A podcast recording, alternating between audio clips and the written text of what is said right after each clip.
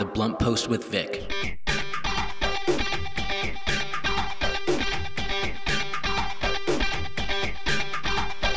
Good morning, happy Monday, and welcome to The Blunt Post with Vic. I am your host, Vic Gerami, the editor and publisher of The Blunt Post. The Blunt Post with Vic is a program that covers national, regional, and local headline news, offers analysis and commentary, and I interview members of Congress, local elected officials, and other high profile public figures.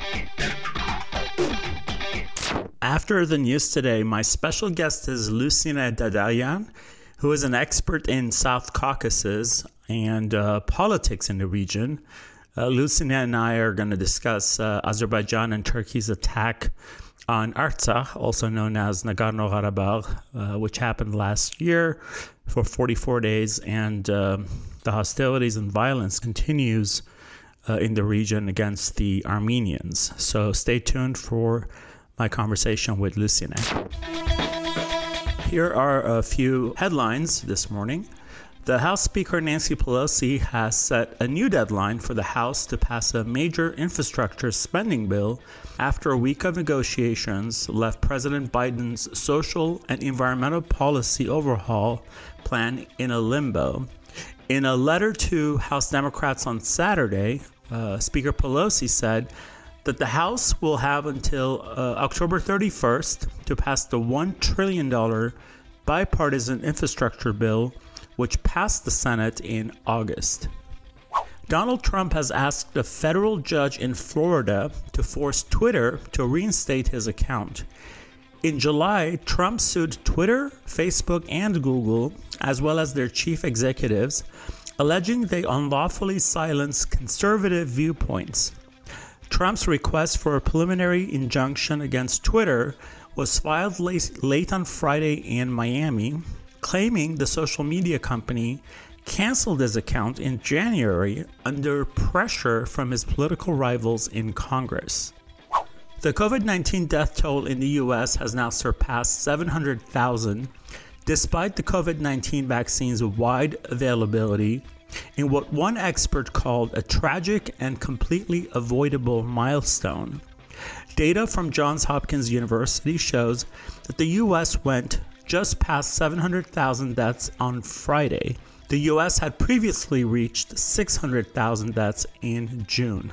The country has had a total of 43.6 million confirmed cases of COVID 19 since the start of the pandemic, according to Johns Hopkins.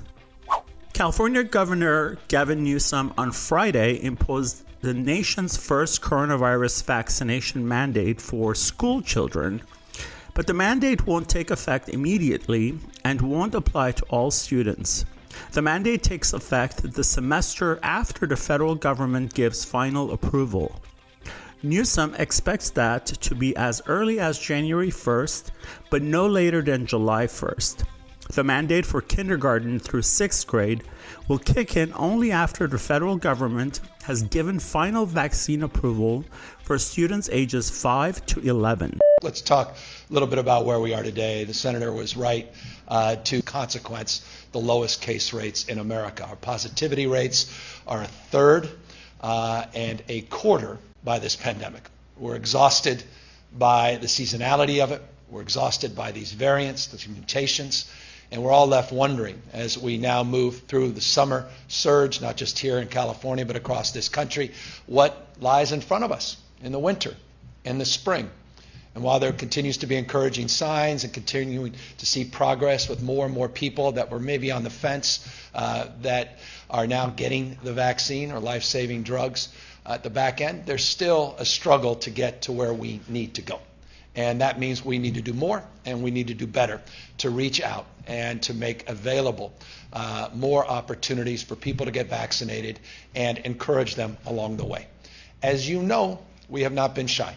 Superintendent, and I want to thank you for your leadership here uh, in the school district. And Madam uh, Board Chair, thank you for being here as well. Uh, we have continued to lean in.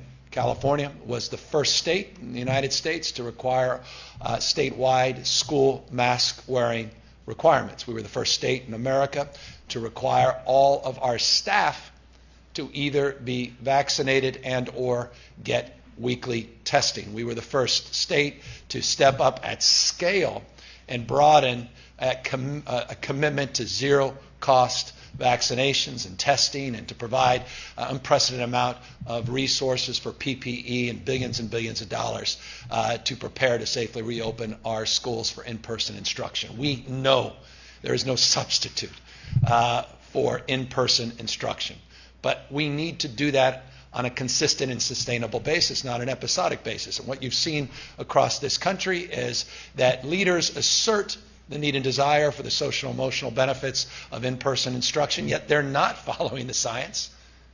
And as a consequence, the health of many of these districts, kids as well as staff, have been impacted. So schools have actually closed more frequently in those states that have not been more disciplined in terms of advancing uh, a more scientific and data driven approach to taming this disease and doing our best to get this pandemic behind us. And that's why we recognize good enough never is, and that's why we recognize our responsibility to do more. And that's what we are announcing here today a statewide requirement for in person instruction for all of our children to add to a well established list that currently includes 10 vaccinations and well established rules and regulations that have been advanced by the legislature for decades to add to that list the vaccination uh, for COVID 19.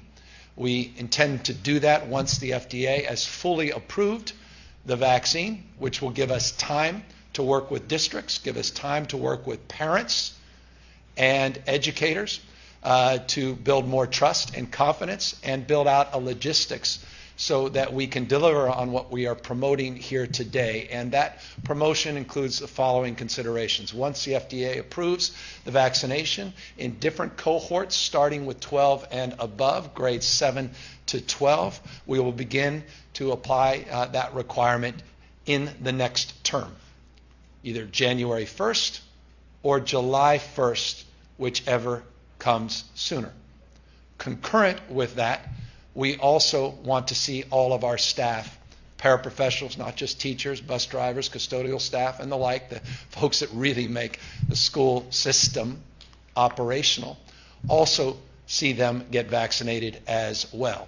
Uh, and we will model similarly an FDA approval and work in concert not only to apply and implement in parallel uh, with all of those in grades 7 and 12, but on the basis of the guidelines and the regulations that will be forthcoming from the Biden administration as it relates to all employees, uh, we will consider uh, moving that forward. But in the absence of that directive, uh, we will be requiring staff uh, K through 12 to be vaccinated in that first phase of a two phase application of this new directive. The second phase of that application is everybody K to 6.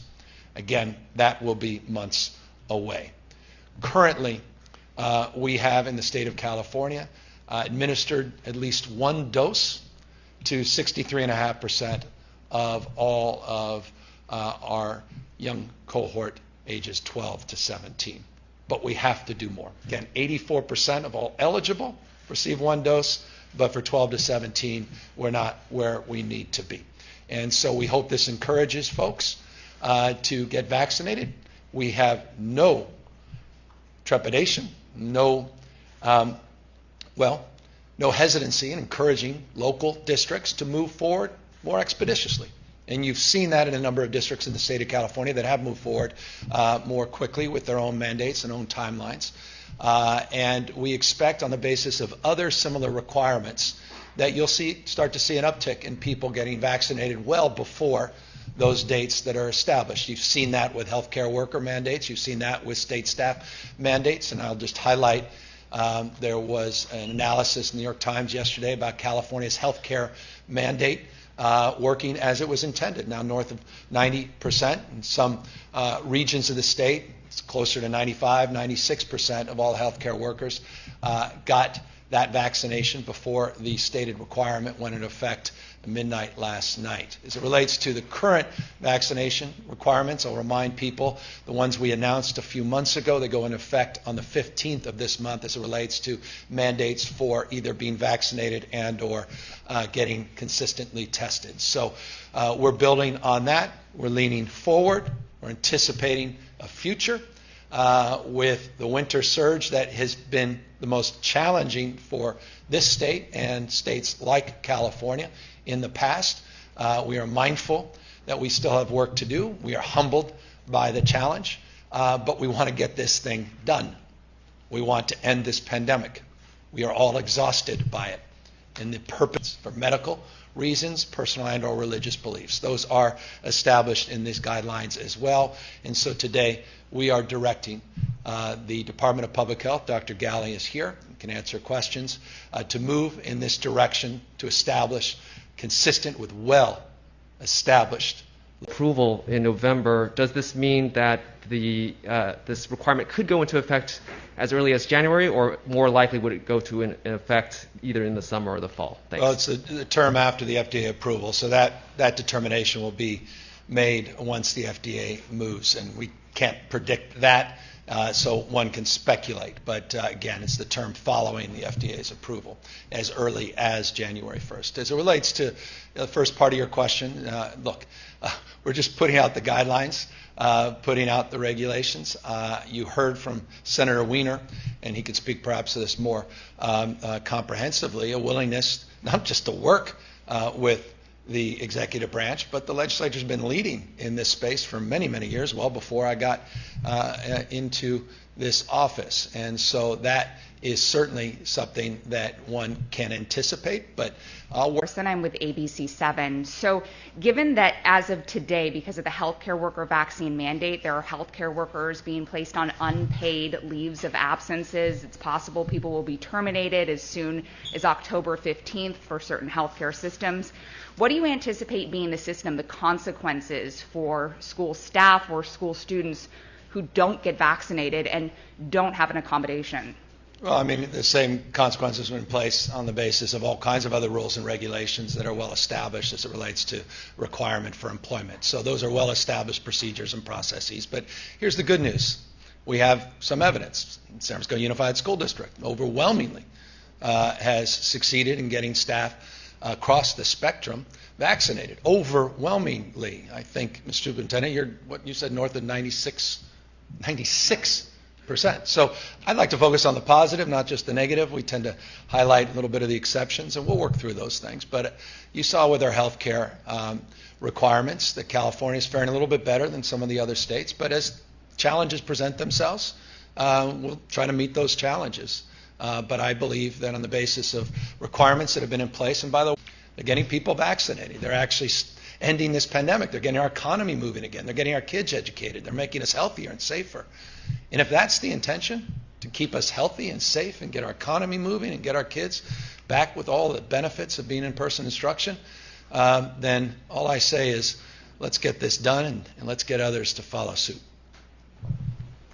Uh, Ali Tadayon with EdSource. Uh, why is the state waiting for full FDA approval and not implementing the mandate sooner uh, while it has um, emergency use authorization uh, ahead of the flu season? Uh, we talked to, you know, we've got 1,050 school districts. We've got a lot of different points of views and opinions, a lot of regionality, a lot of distinctions. We thought this was the best uh, and most appropriate next step for the state of California. Again, we, no one's been shy. Uh, we have been standing still on this pandemic. Quite the contrary. Uh, we're continuing to be open to argument, interested in evidence. We want to see how things uh, are manifesting in real time. Uh, we'll see how things go, but we felt the basis of the experts that uh, guided this decision and the advisory committees that we have formed formally and those that have been formed informally over the course of the last number of weeks as we've been adjudicating the pros and cons of many different strategies as it relates to the education efforts that we're advancing here today, uh, that FDA, full FDA approval uh, was best for the purposes of the announcement today. Jill Tucker from the San Francisco Chronicle. Governor, can you clarify a little bit when staff, teachers, other workers from school districts will be required to get the vaccine? It sounded like you were talking a little fast, and so was trying to figure out exactly when each grade will have to be vaccinated, and that this, in fact, does apply to all adults in schools for in-person learning. Yeah, so after full FDA approval, in two phases, first phase being 7th to 12th grades, and on the basis of a question that I'm often asked, I have some friends with very young kids that are in seventh grade, some a little older. Uh, it's on the basis of your age, similar to other vaccine requirements, consistent with the rules and regulations that are well established. That will be phase one. Concurrent with that phase, we anticipate getting all of our staff uh, following a similar requirement.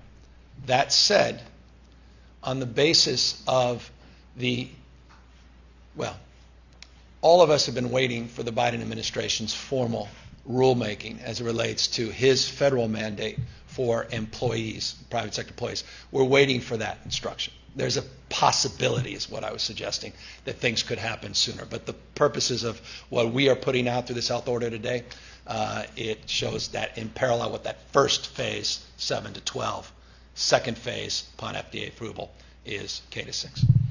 Sorry, real quick follow up. Do you have to wait for the Biden's rules, or could you just announce requirements for the staff at we, all schools? we can announce. Uh, we're just again, I, I, and I. It's important, and I've I've said this many times be, because it needs to be said. We're not. I said it a moment ago as well. No one's standing still here. Our, our intention is, is is it's universal. Everybody, those that support things like this, people that don't. We want to get this disease behind us. Some 60,000 members of the International Association of Theatrical Stage Employees received ballots on Friday morning asking them to authorize the first nationwide strike in the union's history. Members had three days to vote, with ballots due at 9 p.m. Pacific time last night. The results are expected to be announced today. The union's 13 West Coast locals represent the vast majority of Hollywood's below the line workforce including camera operators, grips, editors, script coordinators, makeup artists, costume designers, set dressers, and sound mixers. Let's get blunt. Let's get blunt. Let's get blunt. On today's Let's Get Blunt, um, I want to talk about mass media, media throughout the world, all forms of media, whether it be broadcast, uh, print, uh, social media, and everything in between. What media decides to cover and not cover, what they think is important, and how how some things get uh, incredible amount of coverage, and some things are just completely ignored or barely talked about. I was um, observing how this new 007 uh, James Bond film was getting coverage in the last few days, and I understand that the studio spends a great deal of money with their own internal uh, PR team as well as hiring PR uh, companies that do this to sort of you know amplify it and make a big sound so that the opening weekend is great and all of that. But I was just stunned as to not only the volume of coverage, but how some otherwise intelligent journalists we're talking about this film and how it was Daniel Craig's last uh, appearance as James Bond, as if it was a significant historical event that was going to take place. I posted on Facebook uh, and I wrote, uh, it's as if, you know, Michelangelo and Leonardo da Vinci came to life all of a sudden. They came back from the dead and decided to collaborate on a new painting. It's just laughable that one film gets so much coverage um, in the context of everything that's happening in this world. I mean, you know, first let's just talk about domestically. If we're going to talk about show business, let's just stay there. We have a potential strike by the International Association of Theatrical Stage Employees that will affect 60,000 members, most of whom, almost all of them actually, live in Southern California. And that's looming. And the coverage on that is just so minimal uh, compared to a film. Or let's not even talk about some of the other entertainment coverage, you know, as far as uh, what so and so was wearing at the Met Gala and things like that. And of course, you know, it, it makes me think about other neglected things, such as uh, the genocide that's taking place in Ethiopia that most people don't even know about, or the one that was that's been happening in Yemen uh, by Saudi Arabia for years, and uh, you barely hear about. We surpassed 700,000 Americans dead from coronavirus. You don't see a lot of coverage about that, but we have to talk about James Bond incessantly, 24 7. This film. Uh, or the new uh, installment of Housewives of something or uh, some other show. Uh, it's just um, uh, it's just frustrating. Now, of course, I've I've talked about this before, and my guest and I talked about this, or my guests, I should say, in the last uh, year about the the fact that this sort of genocide 2.0 that happened uh, to the Armenians last year for 44 days when Azerbaijan and Turkey uh, orchestrated uh, this genocidal assault and ethnic cleansing on the Armenians of uh, Artsakh, a region that's also known as Nagorno-Karabakh, where, for the most part, um, there was deafening silence from uh, from the world, from world leaders and media. Some media outlets like The Guardian and Forbes uh, did a good job of covering it, while others wrote very uh, biased and false and erroneous articles and reporting, uh, such as the New York Times and BBC, and you don't hear much about it. And uh,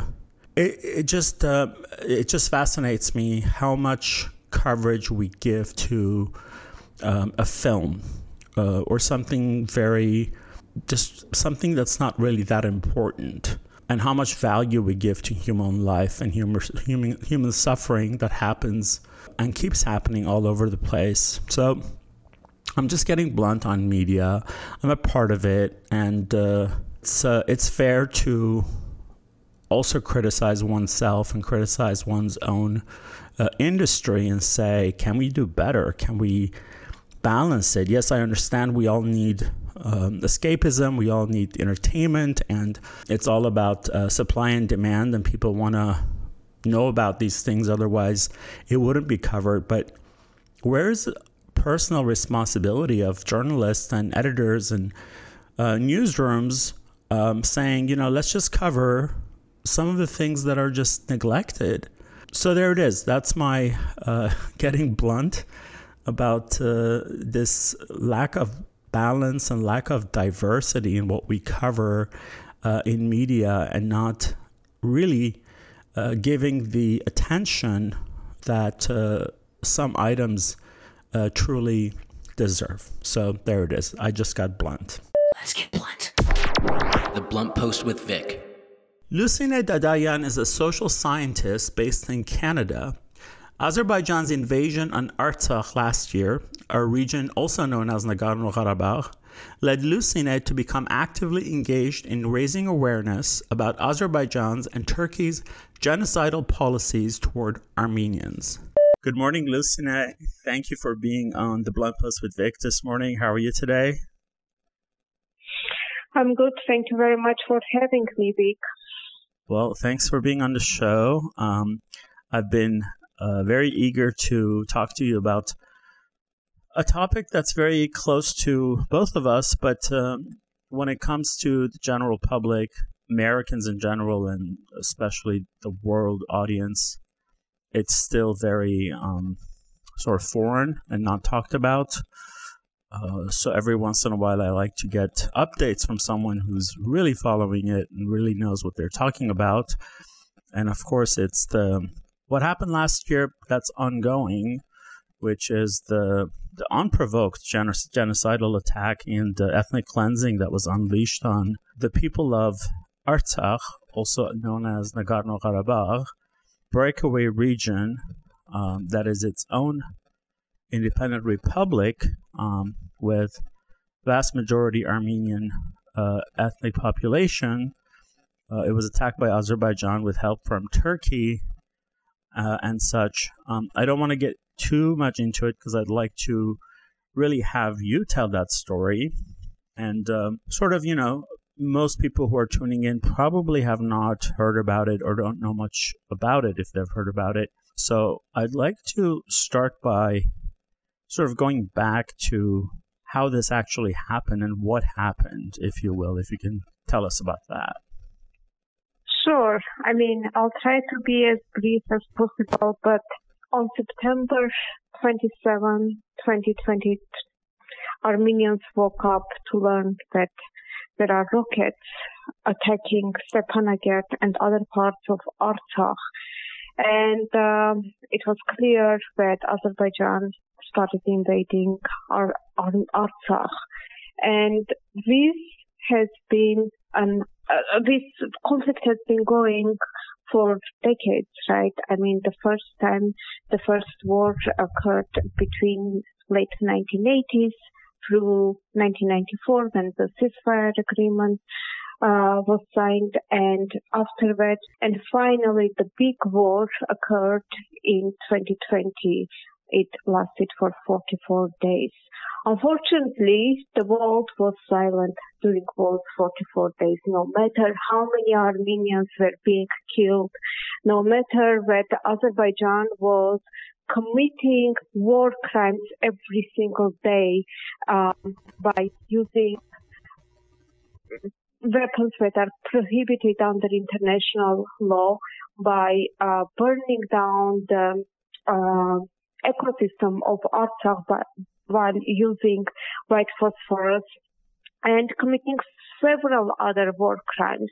I mean, um, the brutality was so beyond any human comprehension, like they would behead Armenians, film it and send the videos to the relatives of those Armenians, to the mothers of those um, soldiers that they killed, that they beheaded. So it was a very brutal war. I, I would say actually war crimes against Armenians. They ethnically cleansed part of Artsakh and um, thousands of Armenians uh, became IDPs, inter, um, internally displaced people. And um, there is a huge humanitarian crisis right now happening in Artsakh, and still Artsakh is being so much isolated from the international um, NGOs, from the international community. It's um, just unbelievable the hypocrisy of the international community when it comes to Artsakh. They don't talk about it. They don't take actions. And the only way that it was possible to reach a ceasefire was actually because of the Russian um, intervention. Yeah, that was a very good description. Um, there's a lot there that you, you talked about. It was very dense. Just for our, you know, our listeners, you know, this was something that was orchestrated and planned out for about a year prior to September 27th with the help from Turkey uh, and weapons from multiple countries. And they brought in uh, jihadist mercenaries uh, from Syria, Libya, Pakistan. And uh, Azerbaijan um, had gotten ready by hiring uh, six uh, K Street lobbying firms and multiple PR firms in the U.S. and Europe to to make sure that the that the leaders of the world have uh, hear a, a, sort of the false narrative, and that they can um, manipulate politicians as well as media, and they were able to do that for for the most part. I mean, you know, I always talk about the horrifically slanted and uh, just propaganda pieces written in the New York Times and BBC uh, reports um, that were so um, uh, devoid of facts and truth and fact checking.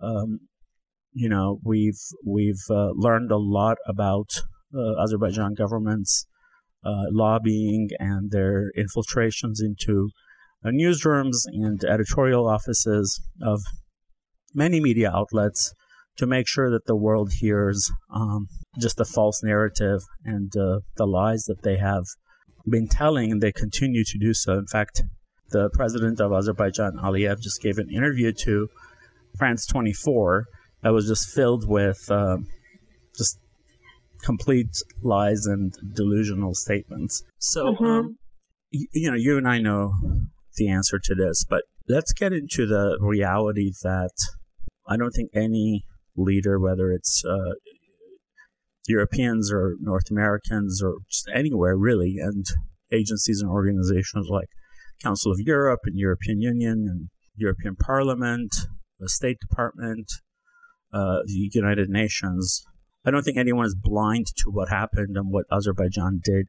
But what was the cause of their deafening silence? Well, I think one of the biggest causes for the deafening silence is that Azerbaijan spent billions of dollars in corrupting legislators, the politicians, the reporters, the influencers all over the world, not just in Europe, not just in North America, but as far as South America, as far as Argentina or Uruguay. When I read the newspapers, I'm just shocked how much corruption has been happening over the past decades. I mean, Azerbaijan has never hide, hidden the fact that they want to erase Armenians from Armenia. They want to see Armenia uh, to be erased from the face of the earth. That's their goal. It's not about Artsakh alone. It's not about the so-called territorial integrity of Azerbaijan, which, by the way, Artsakh has nothing to do with Azerbaijan's territorial integrity from the legal perspective. And that's because when Azerbaijan declared independence from Soviet Union, they have um, um, declared independence based on the territory or based on the first Azerbaijani republic, which did not include Nagorno-Karabakh autonomous Correct. oblast.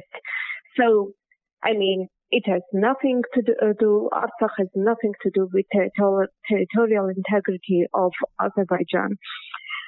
So the bigger um, goal of Azerbaijan as well as Turkey is to see no Armenians at all in the region. And so they have been uh, silencing the whole world by corruption. There are so many videos, there is so much evidence, there are so many articles written on the so-called ca- caviar diplomacy and how Azerbaijan was corrupting left and right the influencers, the politicians. I mean, fortunately, there are those also who have integrity and who stand uh, for human rights and justice. And uh, we have a senator in Canada who has been very vocal and very much supportive of Artsakh and Armenians. Um, but there are only few of them. I mean, it's it's just uh, shocking how the world can um, be sold to uh, bribery and corruption. How Yes. the world is all is interested is in oil money rather than in truth, in democracy, in justice, in protection of human rights. Right, unless they are up on a stage behind a podium in lights giving This speeches, is the then they say all with the Vic right on things. KPFK reality is it's 90.7 FM. different. I am your host, Vic Gerami, and you are listening to my interview with Lusine Dadayan, who is a social scientist based in Canada, and we are discussing Azerbaijan and Turkey's genocidal intent and ethnic cleansing of the Armenians of Artsakh.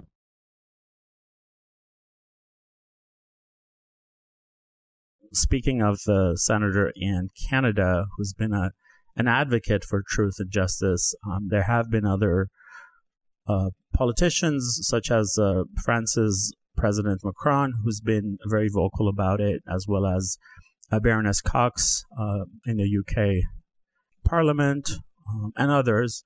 But we do, we do, we do need to call out that um, a lot of UK members of Parliament have been corrupted and have been bribed, as well as members of uh, Council of Europe. Um, and there's evidence for Mhm. that.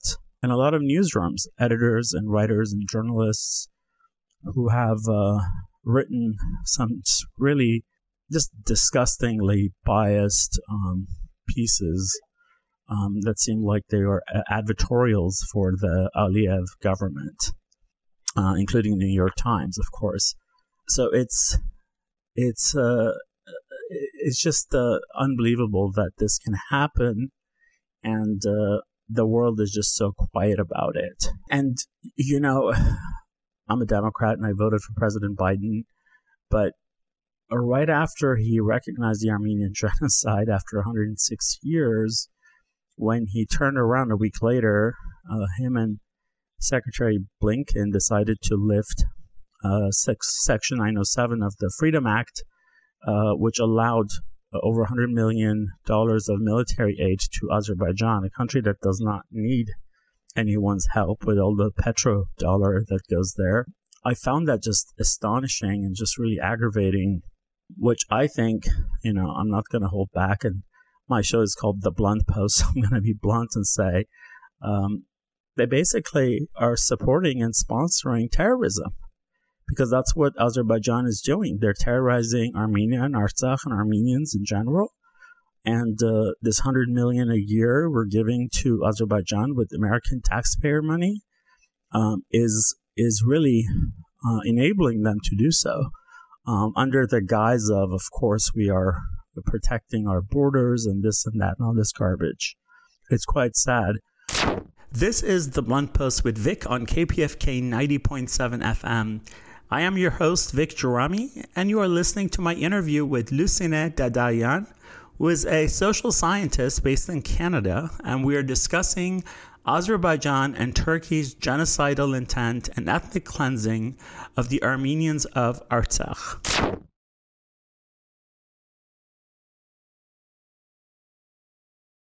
Is there anything good? Is there any, are there any positive things that we can sort of look at and, uh, you know, are, is there light at the end of this tunnel?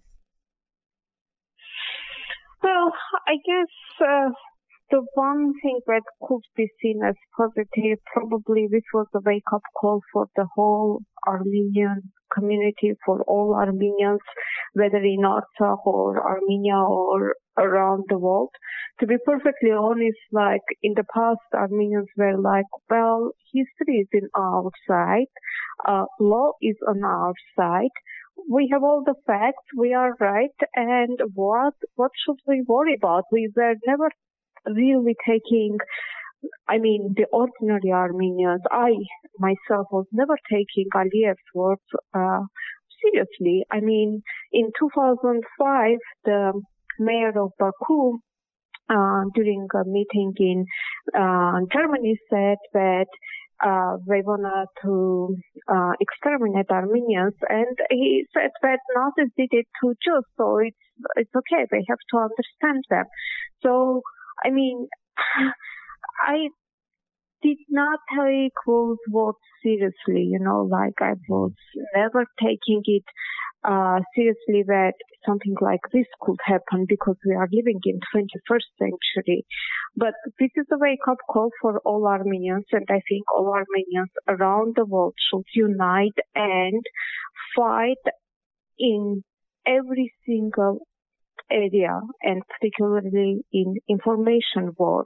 I mean, this is uh, just ridiculous how Azerbaijan is rewriting history and presenting Armenian highlands as a historical Azerbaijani land when Azerbaijan as a country did not exist until um, the early 20th century. Yeah. So it's uh, it's just uh, astonishing how um, they just come and create a huge new history. And you know, I mean, few few months ago, I have seen. Uh, I have been following uh, the editing in Wikipedia pages, and I noticed that Azerbaijan was actually rewriting the history of Iran, and I was like, something is gonna um, be happening with Iran. And today we see the tensions between Iran and Azerbaijan as well. So, I mean, they rewrite the history. They wanted to create with the help of uh, Turkey, they wanted to reinstate the Ottoman Empire. I think that's their goal. And it's just troubling to see that they are spreading all over the world. These radical Islamists have to stop. And uh, it's a danger for not only for Armenians, but for everyone in the whole world. And there should be a wake up call for everyone, not just for Armenians. Yeah, I mean that's that's very true. The the jihadist movement is all through Europe, and it's been a threat to uh, France and Britain and Germany and all over the place. It's really sad that these leaders, whether it's um, Merkel or Boris Johnson or whomever, that um, they kind of live in a capsule and they don't they, they don't I don't know what they think. I shouldn't say that, but Turkish President Erdogan's actions, his pan-Turkic uh, aspirations are so obvious. I mean, this man has right. terrorized the region. I don't I don't mean just immediate region around Turkey, but all the way to North Africa and Yemen and right. and of course Syria. A lot of the what I think is is is really a genocide and ethnic cleansing that's happening uh, by Turkey against the people of, uh, of of the Syrians as well as the Kurds living in Syria. It's really happening, and and it's not being talked about much, and it's really sad. And I have to say, if you know, if a if a single isolated terrorist act happens in Western Europe, it's all over. Every network is talking about it and it's a newspaper headline, you know. But mass terrorist acts are happening today or right now in in all of that region, um, mostly by Turkey and Azerbaijan, and it's just uh, so sort of glanced over. It's you know unless you right. really dig for it, there's nobody's talking about it or writing about it. Correct. Yeah, I mean it needs to hit home on, for for people to wake up, I guess. But um, honestly, if it continues the way it's going, it's just a matter of few years until um, this movement um, reaches to every corner of the world. Yeah, it was good to see actually Iran quickly sort of uh, rebuttal Azerbaijan and Turkey and say, not in my neighborhood, and really take a stand against that of the building of the military on its borders. You know, they, Azerbaijan illegally stopped Iranian truck drivers who were sort of going through Armenia for business, commerce, uh, and they were detained. And that did not sit well with the Iranian government. It's just astonishing how bold and uh, and audacious the Azerbaijani government is, and I blame our so-called free world leaders, including President Biden, the Secretary Blinken, and before that the, the terrible president that we had, Trump, for allowing this to happen. Because people like Aliyev and Erdogan uh, would not dare to do so if uh, if the United States was leading and was leading uh, in the right way um, that they're enabled uh, and they feel that they're untouchable. Yeah, I mean, you know, I'm I'm uh, producing a documentary uh, called Motherland, and it uh, you know it's going to show a lot of this, what led to it, the reasons, and the deafening silence of the international community, and some of these people that you see on um, whether TV or you know their interviews and social media who who have some really beautiful things to say, written up by their publicists, uh, neatly shared on their social media, like Ann Linde, who's the co-chair of the Organization for Security and uh, Cooperation in Europe, and the president or co-president of the European Union, Charles Michel. Um, and yet the reality is really different. And the both sides. Um, um, go ahead. I'm looking forward to watching the movie Motherland. Yeah, thank you. I'm I'm very um, I'm I don't know if excited is the word because it's such a heavy subject, but I'm uh, anxious in a good way to finish it um, because I think it's just one more way that we can show the world what happened and continues to happen. And, uh, you know, because we can't rely on media outlets to cover it.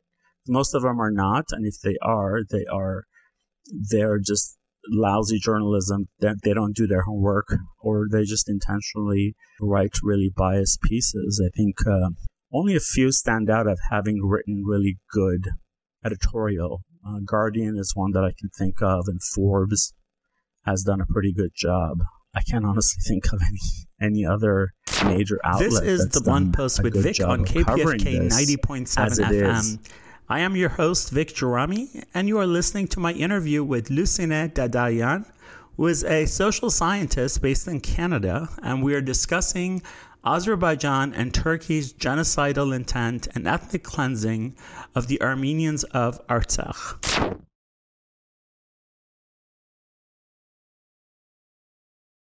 What what now, Lucina? Where do we go from here? Um, I guess uh, we have to continue the fight for our nation, for our homeland. You know, we we have to protect our homeland. Um, everyone has a duty to do his or her own part, um, whatever it takes. I mean, we we have to to be united. We have to protect our homeland, and we have to do everything in our capacity Absolutely. And our allies too. We have a lot of non Armenian allies throughout the world. Um, you know, I certainly have uh, many non Armenian American friends who are huge supporters and are very aware and uh, active and uh, grateful for them.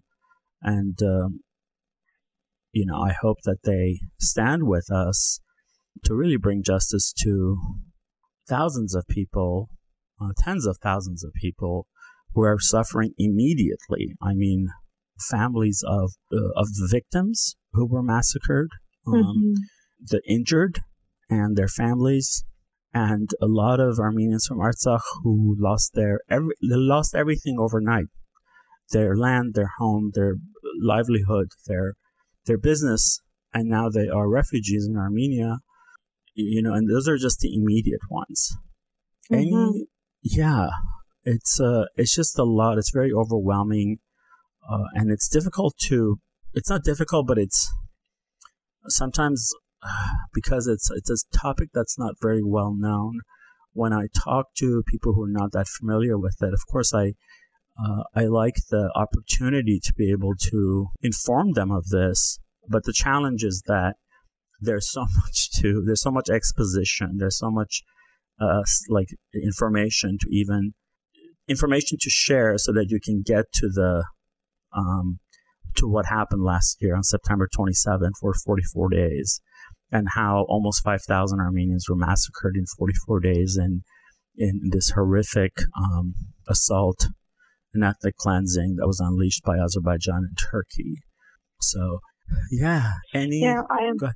Yeah, I'm, I was gonna say you mentioned about the allies. I'm so grateful to everyone who stands with Armenians, who understands the severity of this um, humanitarian crisis, the severity of the threat uh, to Armenians, not only in Artsakh but also in Armenia and uh, also around the world. I mean, we have seen this uh, Turkish grave movement against Armenians in Europe, uh, going and trying to find Armenians to kill them. So everyone who stands with Armenians, I'm very grateful to to both people, and there are lots of them.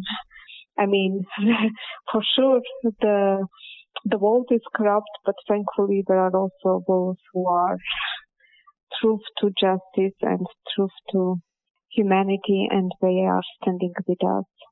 Absolutely.